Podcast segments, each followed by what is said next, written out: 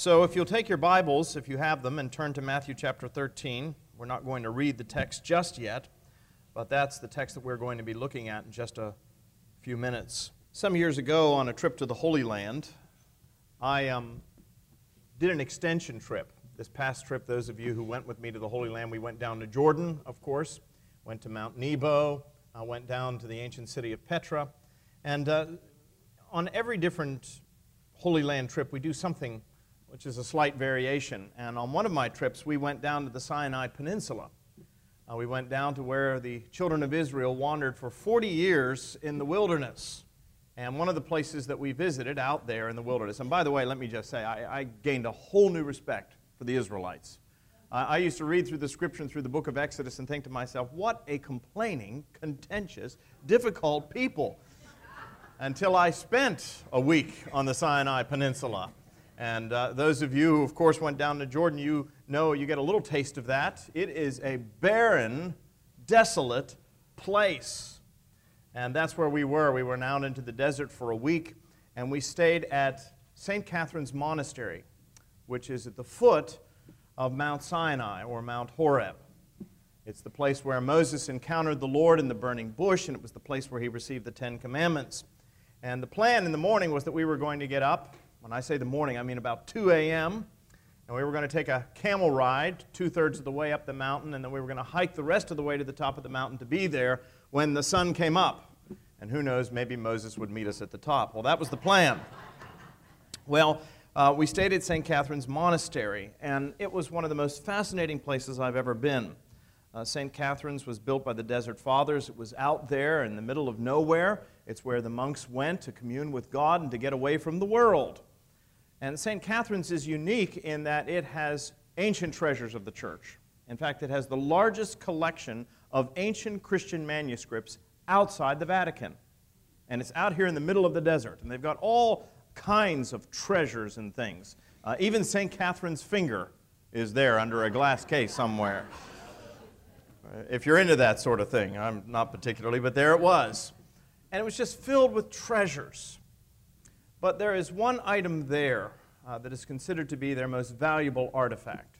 And it's the one that really captured my attention. It is the icon that you see on the screen. The icon is entitled Christ Pantocrator. Christ Pantocrator. And it depicts Jesus seated, giving a blessing, and holding a book in his hand. And Christ Pantocrator means Christ the teacher. And that captivated me. It captivated me because, as you know, I love to teach. I enjoy teaching. It's one of my gifts, and I, I really enjoy it. But it also fascinated me because if you think about Jesus and all of the titles that you find for the Lord in the New Testament, and, and depending upon who's counting in the New Testament, there are over 50 different names and titles that are ascribed to Jesus. Teacher is not the one we generally think of first, is it? When we think of Jesus, we think of Savior. Jesus is described as the King. He's described as the Messiah, the anointed one, the long promised, anticipated Redeemer. He's described as the great prophet, the long awaited prophet, the one who speaks on behalf of God. But actually, if you read through the New Testament, it becomes very clear that Jesus was known, especially to the people of his day, primarily, not exclusively, but primarily as a teacher. Jesus was recognized as a teacher. In Mark chapter 10, you have the story of the rich young ruler. You know the story. This man who has great wealth, and he comes up to Jesus and he asks a question. What's the question? Anybody remember? What must I do to inherit eternal life? But how does he address Jesus? He says, Good teacher, what must I do to inherit eternal life? The reason he's coming to Jesus, of all people, and asking that question is because he recognizes that Jesus is one who speaks with authority. Jesus is a great teacher. Uh, the same thing is true with the story of Nicodemus, the Pharisee, the member of the Sanhedrin who came under the cover of darkness. And he came because he had seen in Jesus something that, for all of his learning, for all of his status, for all of his position, he simply did not have. Jesus had serenity. He had that peace which passed human understanding. And so, in spite of his position, he came under the cover of darkness And when he saw Jesus, what was the first thing out of his mouth? He said, We know. What do we know?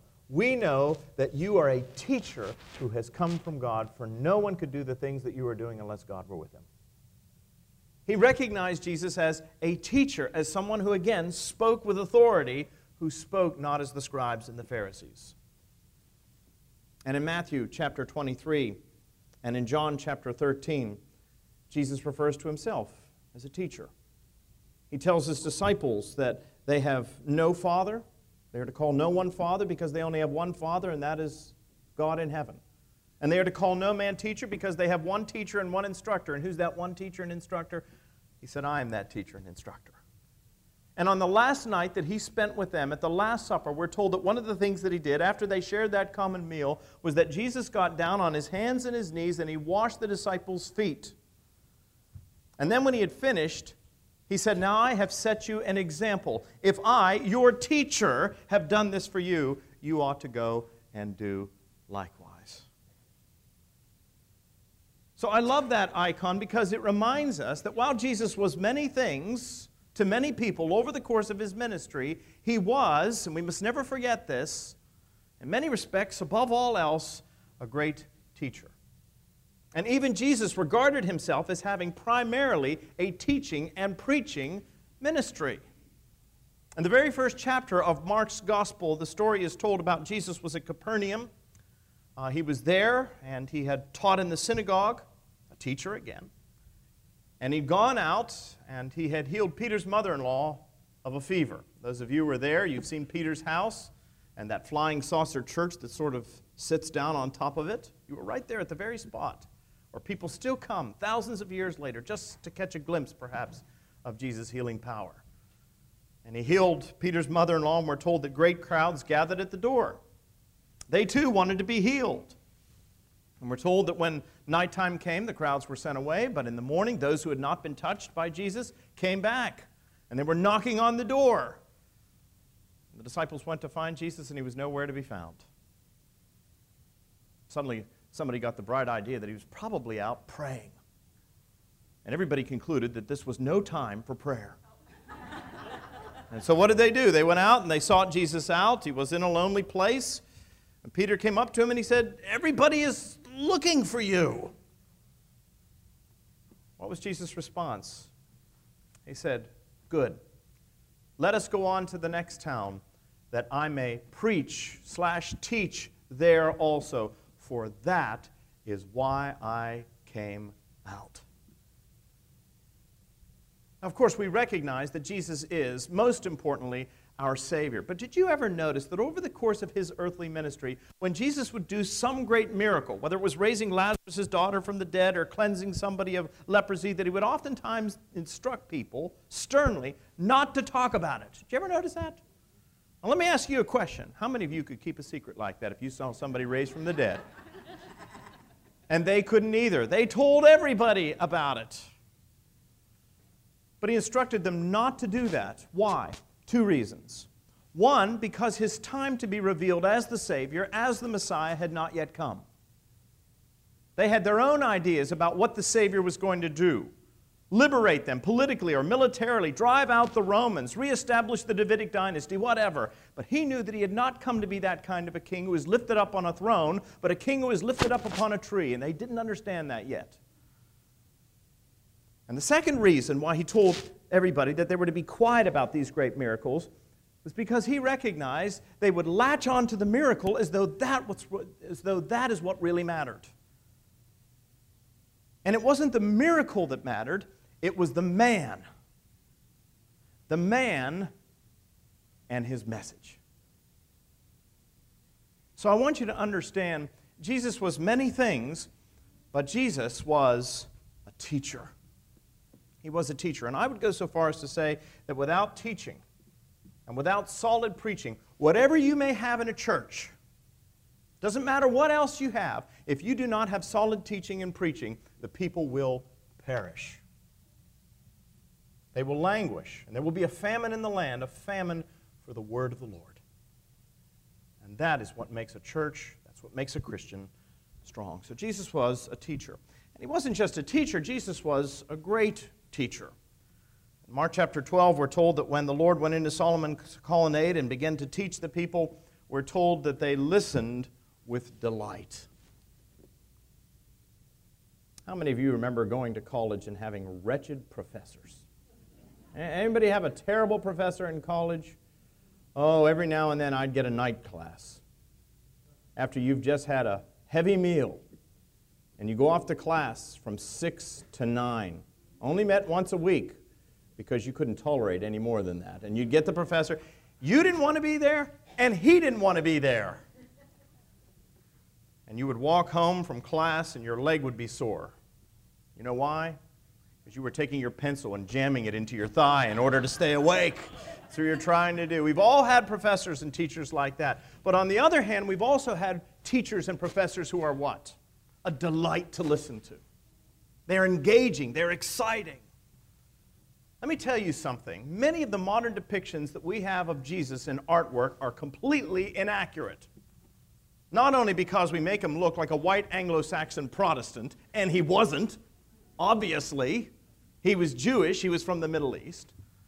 But we also get this picture of Jesus as sort of weak and effeminate, and we forget the fact that he grew up working in a carpenter's shop, that he traveled hundreds of miles, and they didn't travel by boat or by car or by train or by airplane. They traveled by foot. Jesus would have been muscular.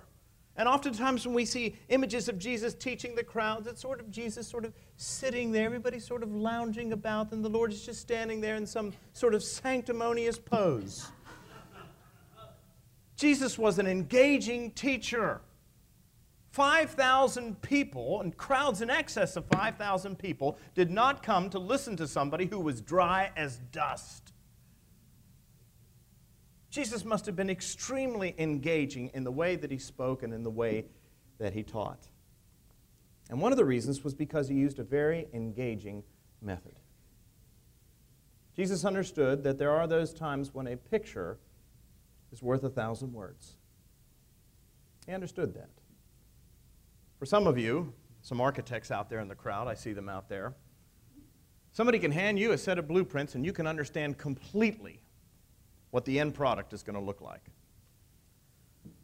But for some of us, we look at those blueprints and yeah, we recognize that's a door, and that's a window, and that's a staircase, but as to what the finished product is going to look like, we haven't a clue. But build me a model or paint me a picture, and then I can begin to understand. Well, Jesus was trying to impart to the crowds great spiritual truths. But he knew that sometimes a picture is worth a thousand words. I can describe for you Niagara Falls. But if you have never been there, it is hard to truly grasp the magnificence of it. I mean, I can tell you it's a big waterfall. And if you've seen a waterfall before, you could try to imagine what a big waterfall is looking like. But if I show you that, it's a whole different idea, isn't it?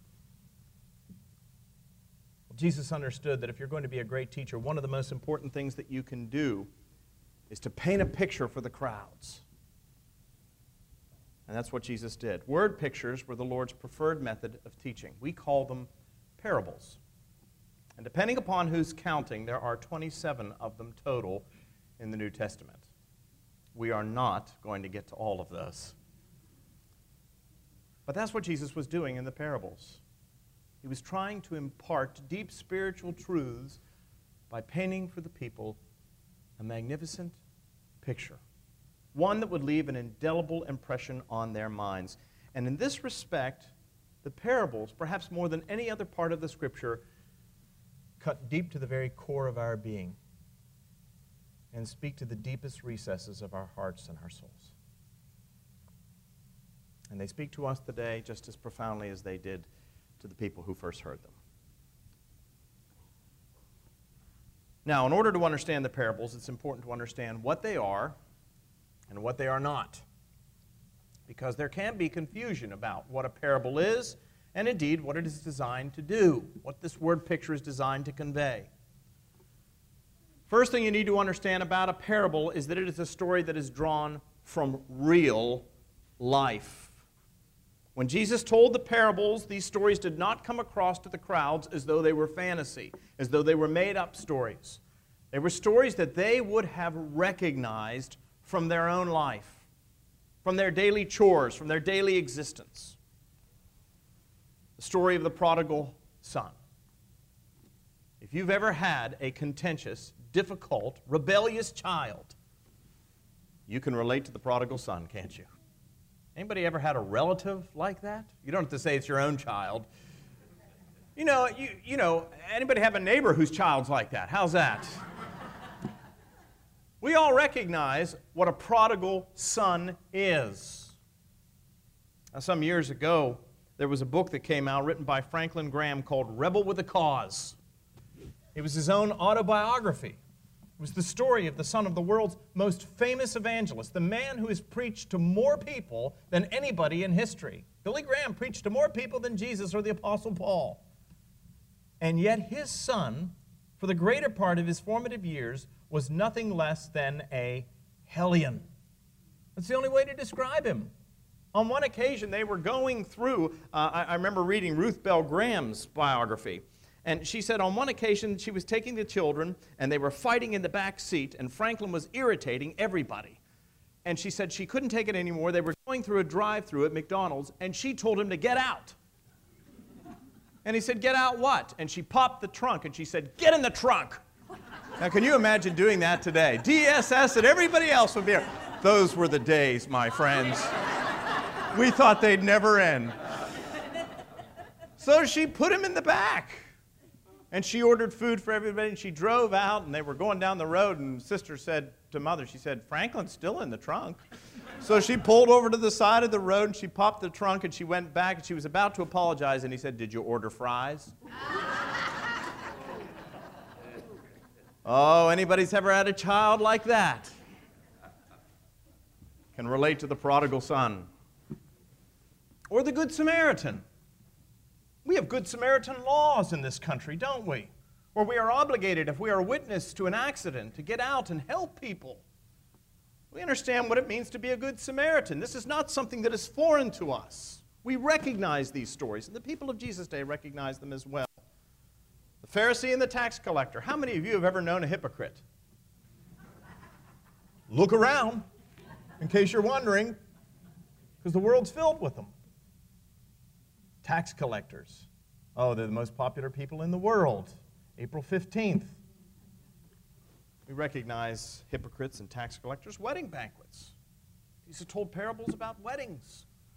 We've all been to a wedding banquet. We all know what that looks like. We all know what happens at wedding banquets. Sheep and goats. Anybody who grew up on a farm can understand the difference between sheep and goats. So these are simple stories and they are drawn from real life. More often than not, they are agrarian in terms of their context. And that's only because Jesus, of course, grew up in a pre industrial age. He grew up in an agrarian culture. And so many of his stories are stories drawn from real life, but they are set in an agrarian context, like the parable of the sower, which is the parable that I hope we're going to look at today. So that's what a parable is. Here's what a parable is not a parable is not a fable. What are fables? Fables are stories that are sometimes designed to teach us a lesson, some sort of moral lesson. But oftentimes they have fantastic elements in them. The most famous pair, um, uh, uh, fables, of course, are Aesop's fables, in which you have things like animals that talk. Now, oftentimes they were people masquerading as animals, but nevertheless, there were fantastic elements in Aesop's fables. Parables are not like that. There are no fantastic elements in the parables. Parables are not fables, but nor are they allegories. What's an allegory? Well, it too is a simple story that is designed to convey a deep truth. But it's a story in which nearly every aspect has some sort of symbolic significance. Uh, the most famous allegory, perhaps, is Bunyan's Pilgrim's Progress. How many of you have ever read Pilgrim's Progress? If you haven't, let me encourage you to do so. It's a classic of literature, and it teaches great truths. But it's an allegory. Everything in the story, everything in the story has some sort of spiritual or biblical significance. Just think about the name of the various characters. The main character in Bunyan's Pilgrim's Progress is Christian. His companion is Hope. They're on a journey to the celestial city. And along the way, they meet a whole series of characters. One of the characters is Miss Busywork, Mr. Worldly Wiseman, Mr. Feeble Minded, and they battle against Apollyon. Everything in the story, you see, has some sort of spiritual significance. For the most part, C.S. Lewis's The Chronicles of Narnia are allegories. Aslan, the great lion, who's the main character and the hero in the story, represents who? He represents Jesus, the Lion of Judah. And Edmund, in, in The Lion, the Witch, and the Wardrobe, is a young man who betrays his friends and betrays Aslan, and he represents who? Well, he represents Judas, but he represents really, in many respects, all of us. And in order to free him from the grasp of the nemesis in this story, the white witch who has the whole world under her control, they live in a land where it is always winter but never Christmas. How does Wesley describe our own sin life? He said, fast bound in sin and nature's night. Well, that's a picture, you see. Everything in that story has some sort of symbolic significance. But that's not what the parables are like. Parables are not like fables. They're not fantastic elements, and they are not allegories. In fact, if you read the parables and try to understand everything that Jesus describes in the parables with some sort of symbolic significance, you will miss the forest for the trees. You will immediately get off track. If you want to try to understand what's the significance of the pods that the prodigal son was longing to eat, if you want to understand what kind of pig was actually there in that sty that day, you are immediately off track. You're going to miss the main message. So, what is a parable? What is it meant to do? It's a simple story. It's designed to impart one, maybe two, or a few deep spiritual truths. Simple truths, but not simplistic truths. You know the difference between being simple and being simplistic? Simple means uncluttered, simplistic means infantile. The parables are many things. What they are not is they are by no means infantile.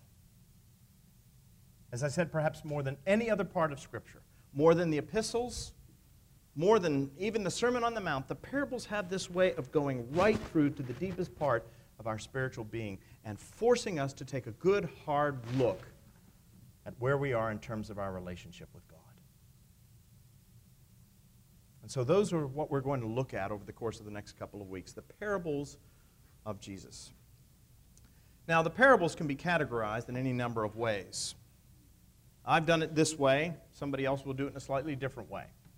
But basically, I would say there are five types of parables, and all of them fall into one of these categories. There are the parables of the kingdom. Jesus painted a word picture drawn from real life that was designed to help people understand the kingdom of God, which was a major theme of his preaching and his teaching. Other parables are parables of salvation. Jesus is trying to paint a picture of what it means to be in a right relationship with God, of what our ultimate destiny hinges on. There are parables of wisdom and folly. Jesus paints pictures in which people do things that have catastrophic results, people who do things that have beneficial results, wisdom and folly. There are some parables that are designed to paint a picture simply of the Christian life what it means to be a citizen of the kingdom of God and a subject of the King of Kings and the Lord of Lords. And then there is a category of parables that deal with judgment. We can never escape the fact that Jesus talked at great length about the fact that one day he would come again, not in great humility as he came in Bethlehem, but with power and glory to set what is broken and fallen in this world right. And so there are parables of judgment. Today we're going to start with a kingdom parable. It's in Matthew chapter 13, verses 1 through 23. It's called the parable of the sower. And it's a wonderful parable, if for no other reason than the fact that it's one of the few parables that Jesus actually explains. In other words, Jesus oftentimes told parables and hoped that the people would understand the message that he was trying to convey. Oftentimes, they did not.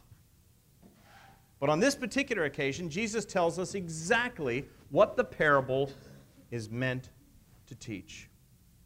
So, Matthew chapter 13, let's go ahead and look at verses 1 through 23. That same day, Jesus went out of the house and sat beside the sea, and great crowds gathered about him, so that he got into a boat and sat down. And the whole crowd stood on the beach, and he told them many things in parables, saying, A sower went out to sow. And as he sowed, some seeds fell along the path, and the birds came and devoured them. Other seeds fell on rocky ground, where they did not have much soil, and immediately they sprang up, since they had no depth of soil. But when the sun rose, they were scorched, and since they had no root, they withered away. Other seeds fell among thorns, and the thorns grew up and choked them. Other seeds fell on good soil and produced grain, some a hundredfold, some sixty, some thirty. He who has ears, let him hear. Then the disciples came to him and said to him, Why do you speak to them in parables? And he answered them, to you it has been given to know the secrets of the kingdom of heaven, but to them it has not been given. For to the one who has, more will be given, and he will have an abundance. But from the one who has not, even what he has will be taken away. This is why I speak to them in parables, because seeing they do not see, and hearing they do not hear, nor do they understand. Skip down to verse 16. But blessed are your eyes, for they see, and your ears, for they hear. For truly I say to you, many prophets and righteous people longed to see what you see, and did not see it, and to hear what you hear, and did not hear it. Hear then, verse 18, the parable of the sower. So Jesus goes on now to explain it. When anyone hears the word of the kingdom and does not understand it, the evil one comes and snatches away what has been sown in his heart. This is what was sown along the path. As for that which was sown on rocky ground, this is the one who hears the word and immediately receives it with joy. Yet he has no root in himself, but endures for a while. And when tribulation or persecution arises on account of the word, immediately he falls away. As for that which was sown among thorns, this is the one who hears the word, but the cares of the world and the deceitfulness of riches choke the word, and it proves unfruitful.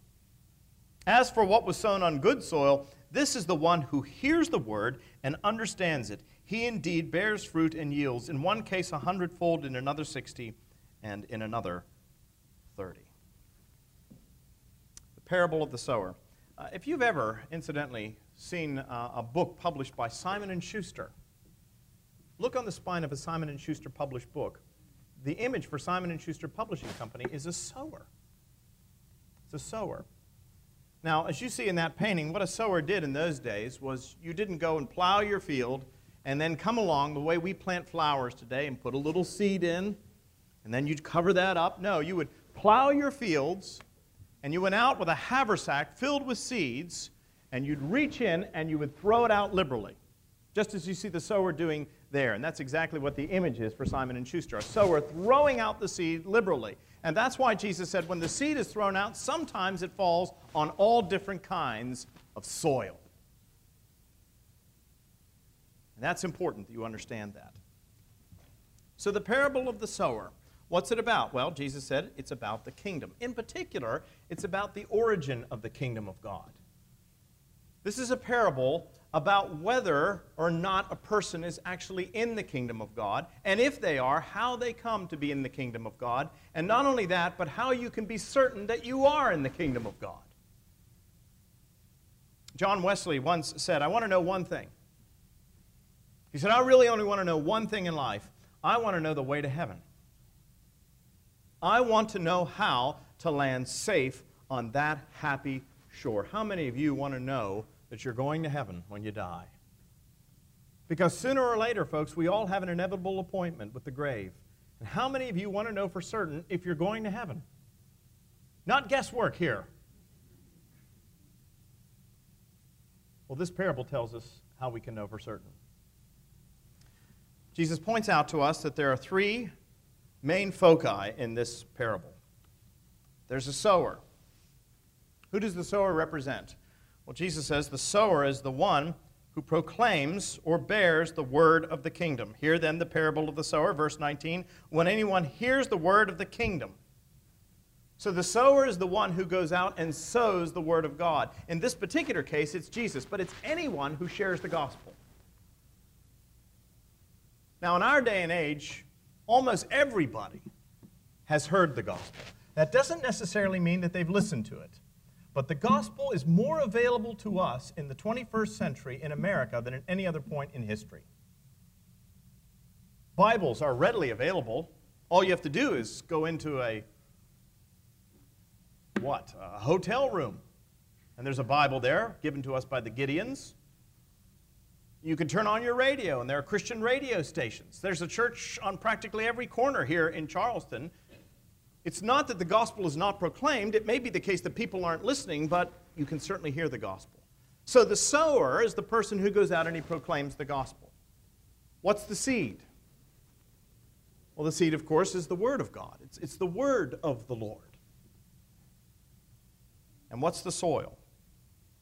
Jesus tells us the soil is the human heart. Listen again to verses 18 and 19.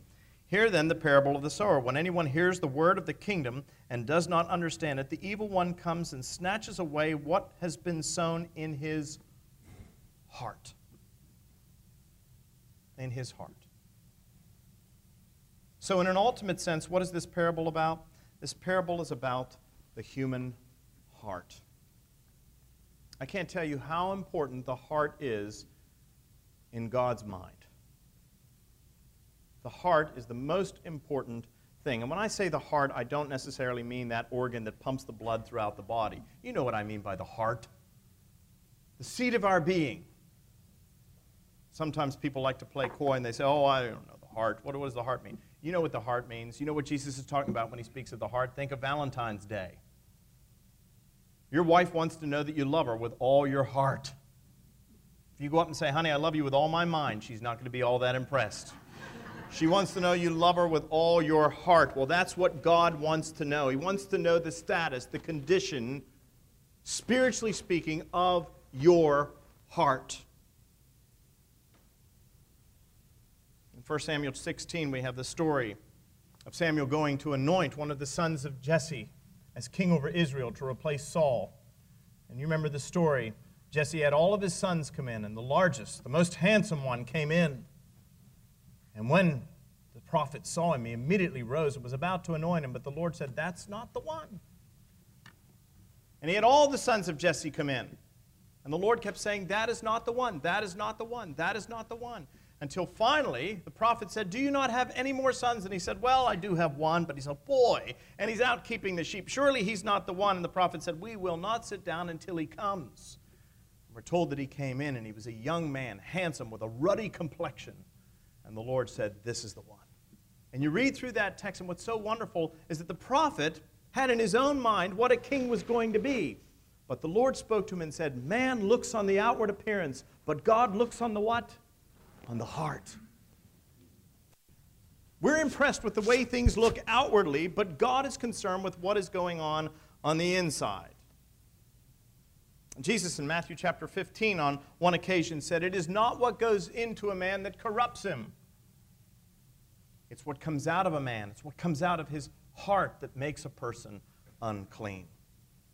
In Psalm 51, David, after he's confronted by the prophet Nathan for the terrible deeds that he had done, for his adulterous relationship, and for the fact that he had killed Uriah, he's confronted by the prophet, and the prophet confronts him with his sin he says, That man is you. And David, we're told, gets down on his knees and he confesses his sins in Psalm 51. And one of the things that he cries out for is that God would create in him a clean heart.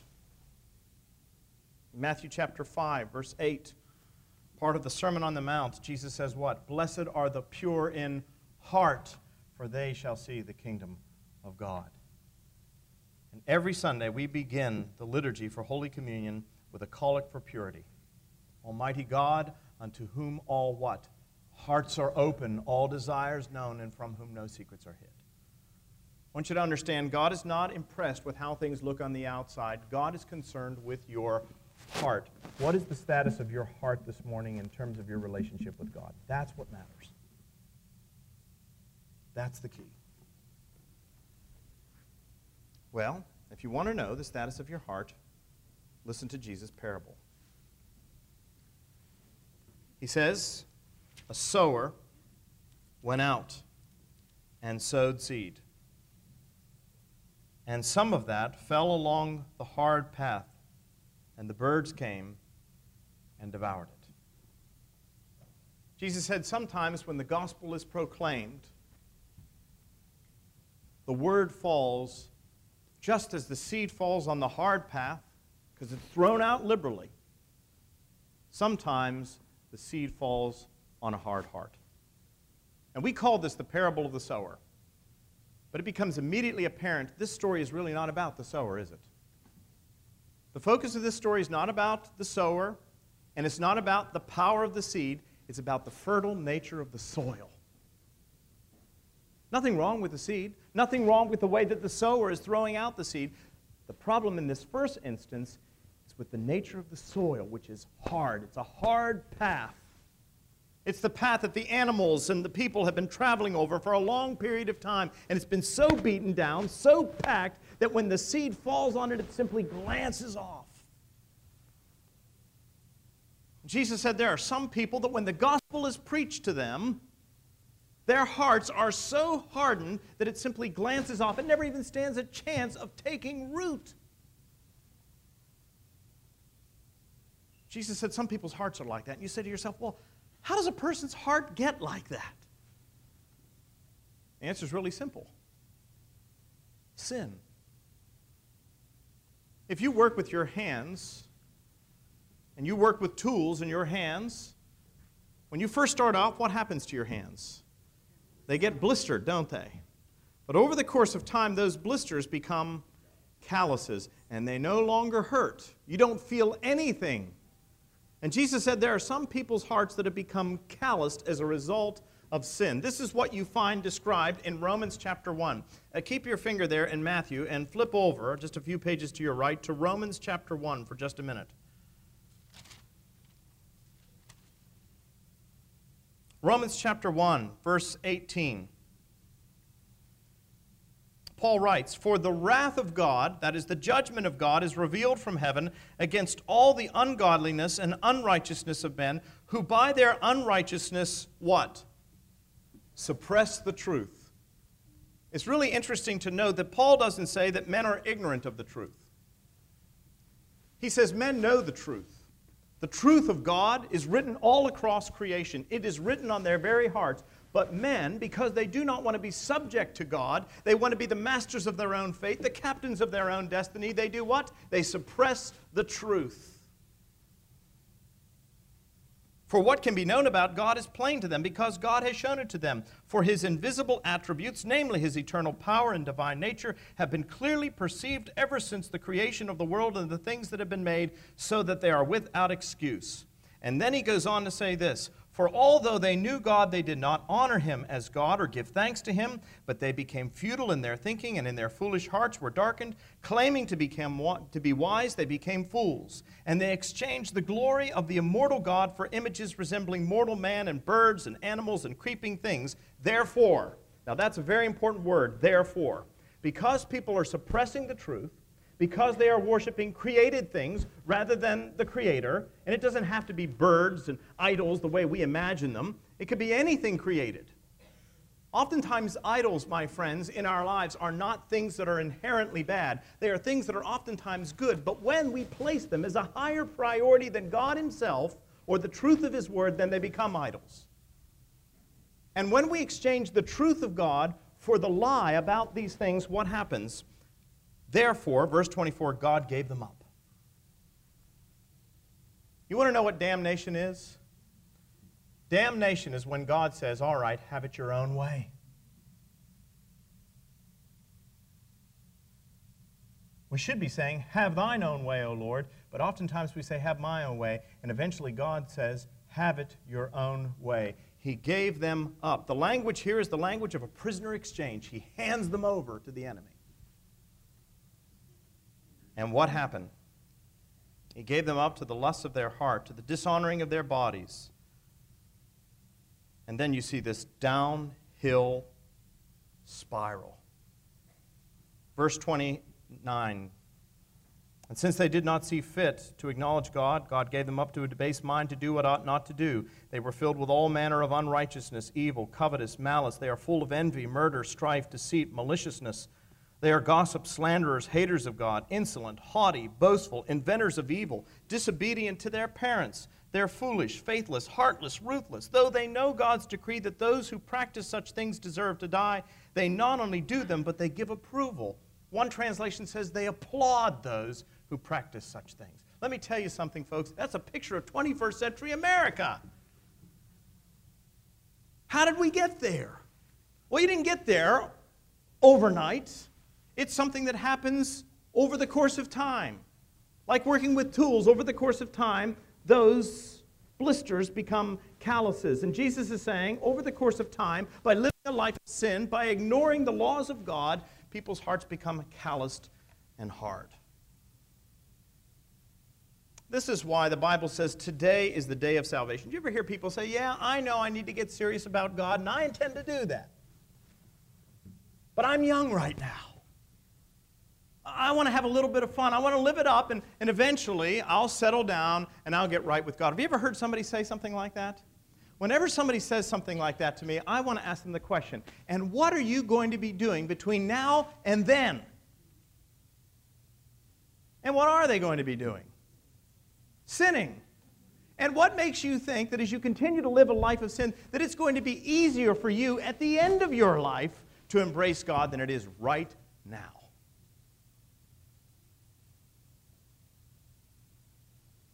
See, if that's your attitude, what will happen is that your heart will blister initially, spiritually speaking, but eventually it'll become hard and callous. And even if the gospel is preached to, you, it will simply glance off. And there are some people's lives, unfortunately, that are like that. And Jesus is asking the question Is that your heart today? Have you been following the ways of the world, following your own desires, your own passions? Say, I realize there's a God and I'll get serious about him someday, but your heart every single day gets more and more callous so that when the word is finally preached, it simply glances off. Some people's hearts, he says, are like that. He said, Other seed fell on shallow soil On shallow soil. And it sprung up quickly, but it didn't have much root. I grew up in Pennsylvania, as most of you know, near Pittsburgh. And back in the 1970s and the 80s, there was a famous serial killer that went through Pennsylvania, killed a couple in Johnstown, Pennsylvania. He was finally executed in 2013. His name was Joseph Paul Franklin. And I remember reading a biography of Joseph Paul Franklin in the newspaper. They were talking about how he was about to be executed. And it was interesting to read the story of his life. It talked about the fact that he had grown up in a broken home, he'd had difficulty, but eventually he fell in with the um, a white supremacist movement, and then he got in with the KKK. And at one point, it said he became an evangelical Christian. And then it went on. He was in different organizations. He was in organized crime and all of these things. And the part that stood out to me was evangelical Christian. Uh, that's not what you generally lump together with all of these other organizations. And I thought to myself, there's a perfect example of the shallow heart. The seed landed. It appeared to be something exciting. There appeared to be a change, but there wasn't much root. And what happened? when the sun came out, when other things began to press on his life, what little life was there withered and perished. Every preacher knows people like this. They come to church and they happen to hit us on a good morning. When the preacher's really on, the music is spectacular, and life's been tough for them, and they hear a message of encouragement, and you see them, and all of a sudden they're excited. You see they get excited about the church, you see them every Sunday for months on end. Then all of a sudden, one Sunday, you don't see them. And then you see them again the next Sunday. Of course, you got to be careful around St. Philip's. Everybody's got a house in the mountains, so you can't automatically assume. But you see some people, they, they'll be there again for the next two weeks, and then they're gone for a month. And then they're back for a Sunday, and then all of a sudden you don't see them for six months, and you run into them on the street, and they say, Oh, I know I need to get back, but I got to tell you, so many things have been happening in my life that I just, uh, I know I need to get back to church. You recognize you're never going to see them again because their hearts are shallow. There's not much root, there's not much depth there. When difficulty or persecution or unhappiness comes their way, they give up on God. Jesus says some of the seed fell on good soil, and it sprung up. But unfortunately, the area was infested with weeds and with thistles, and it strangled out the life of the seed.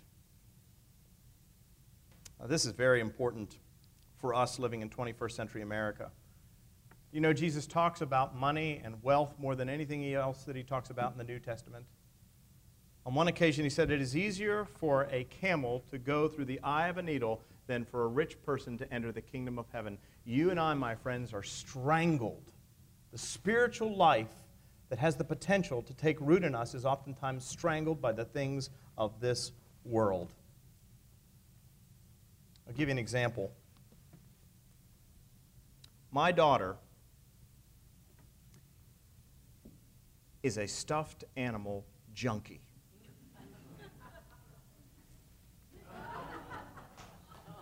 That's what her bedroom looks like when she was a little girl. And she would often say to me, Daddy, I want you to sleep with me tonight. And I'd say, Honey, I can't fit on your bed. Because her bed looked like that. Just stuffed animal. Every place we went, she'd get a new stuffed animal. Hundreds of them. And she said, Daddy, I want you to sleep with me tonight. And I said, Honey, I can't. And she said, Why? I said, Because there's no room for me. If I'm getting in, something else has to get out. Well, let me tell you something. That's the picture of our lives as Americans. If Jesus Christ is going to be in your heart, let me tell you, he wants to be at the heart of it. He wants to be in the center of it. He wants to be first. And in many of our lives, there is no room in our hearts because there are all these other things. And Jesus is saying to us, if something else doesn't go, I can't come in. Now, if you're wondering if that's true in your own life, just go back and look over your monthly expenses. See where you've spent the greater part of your money. See how the things that we do that we enjoy doing, that are not necessarily bad in themselves, compare to what we do in terms of our contributions to God. And you'll discover that it is very, very revealing. We talk about tithing We talk about tithing, 10%. And then people will come and say, well, is that before taxes or after taxes? Let me ask you a question. When you go to a restaurant, when you go to a restaurant and get a good meal and good service, you leave a tip. How much do you leave? 20%? So if you're giving God 10%, ask yourself, am I even tipping the Lord? Oh boy, that, that you see what, what you just heard is called nervous laughter.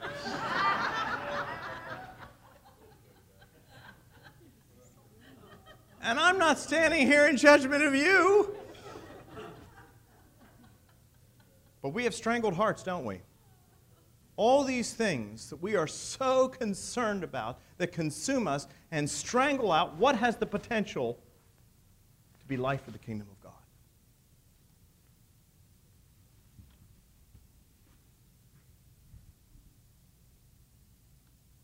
final type of heart, the open and receptive heart. If you take Jesus' parable seriously, only a quarter of the time, only a quarter of the time does the seed fall on fertile soil and produce fruit. Sometimes 100, sometimes 60, sometimes 30 fold, but it produces fruit.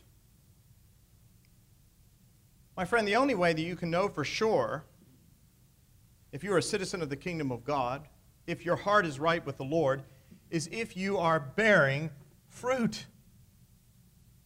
That's the only way you can tell if the seed has taken root, if it begins to grow and it actually bears fruit.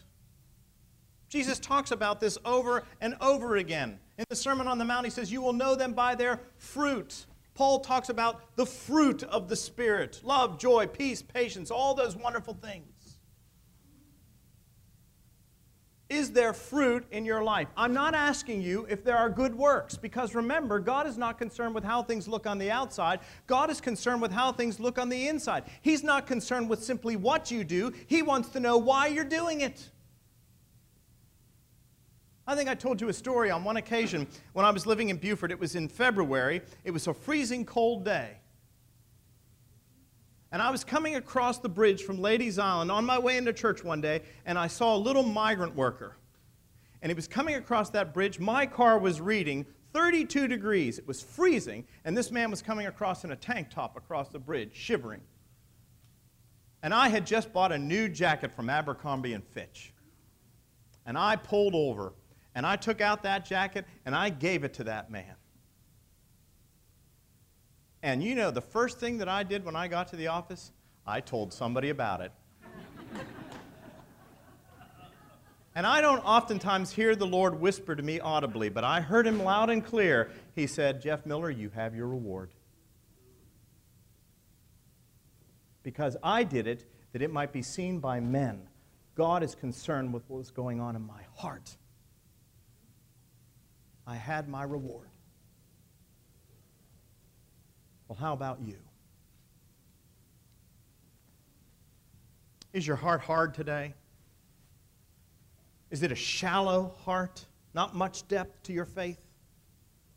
And anytime difficulty or persecution comes, you fall away? Is your heart a strangled heart? Oh, you're so interested in things, but you're interested in the worldly things much more than the things of God. Or is your heart receptive? And if it is receptive, ask yourself, am I bearing fruit? The kind of fruit that makes a difference, not in just in the culture, but for the kingdom of God in the culture. Now, how many of you are sitting here this morning feeling a little guilty? Thinking to myself, well, to be honest with you, sometimes my heart's all for those things. Anybody feel that way? If that's how you're feeling this morning, I want you to understand something.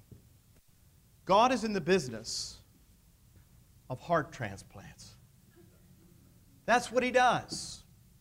In Ezekiel, the prophet begs, he cries out, he said, Lord, take away my heart of stone and give me a heart of flesh. And if you pray that prayer and you mean it and you desire it, God will take away your hard, strangled heart, whatever it is, and give you a heart of flesh to love Him, to follow hard after Him, and you will begin to produce fruit. Now, you may have that heart right now, and you are not producing much fruit. Notice Jesus said some will be a hundredfold, some 60, some 30. As long as you're producing fruit, you are a citizen of the kingdom of God. As long as it's fruit, not that it's pleasing in the eyes of man, but for the kingdom of God, you are a citizen. What's God going to do with you? He's going to prune you.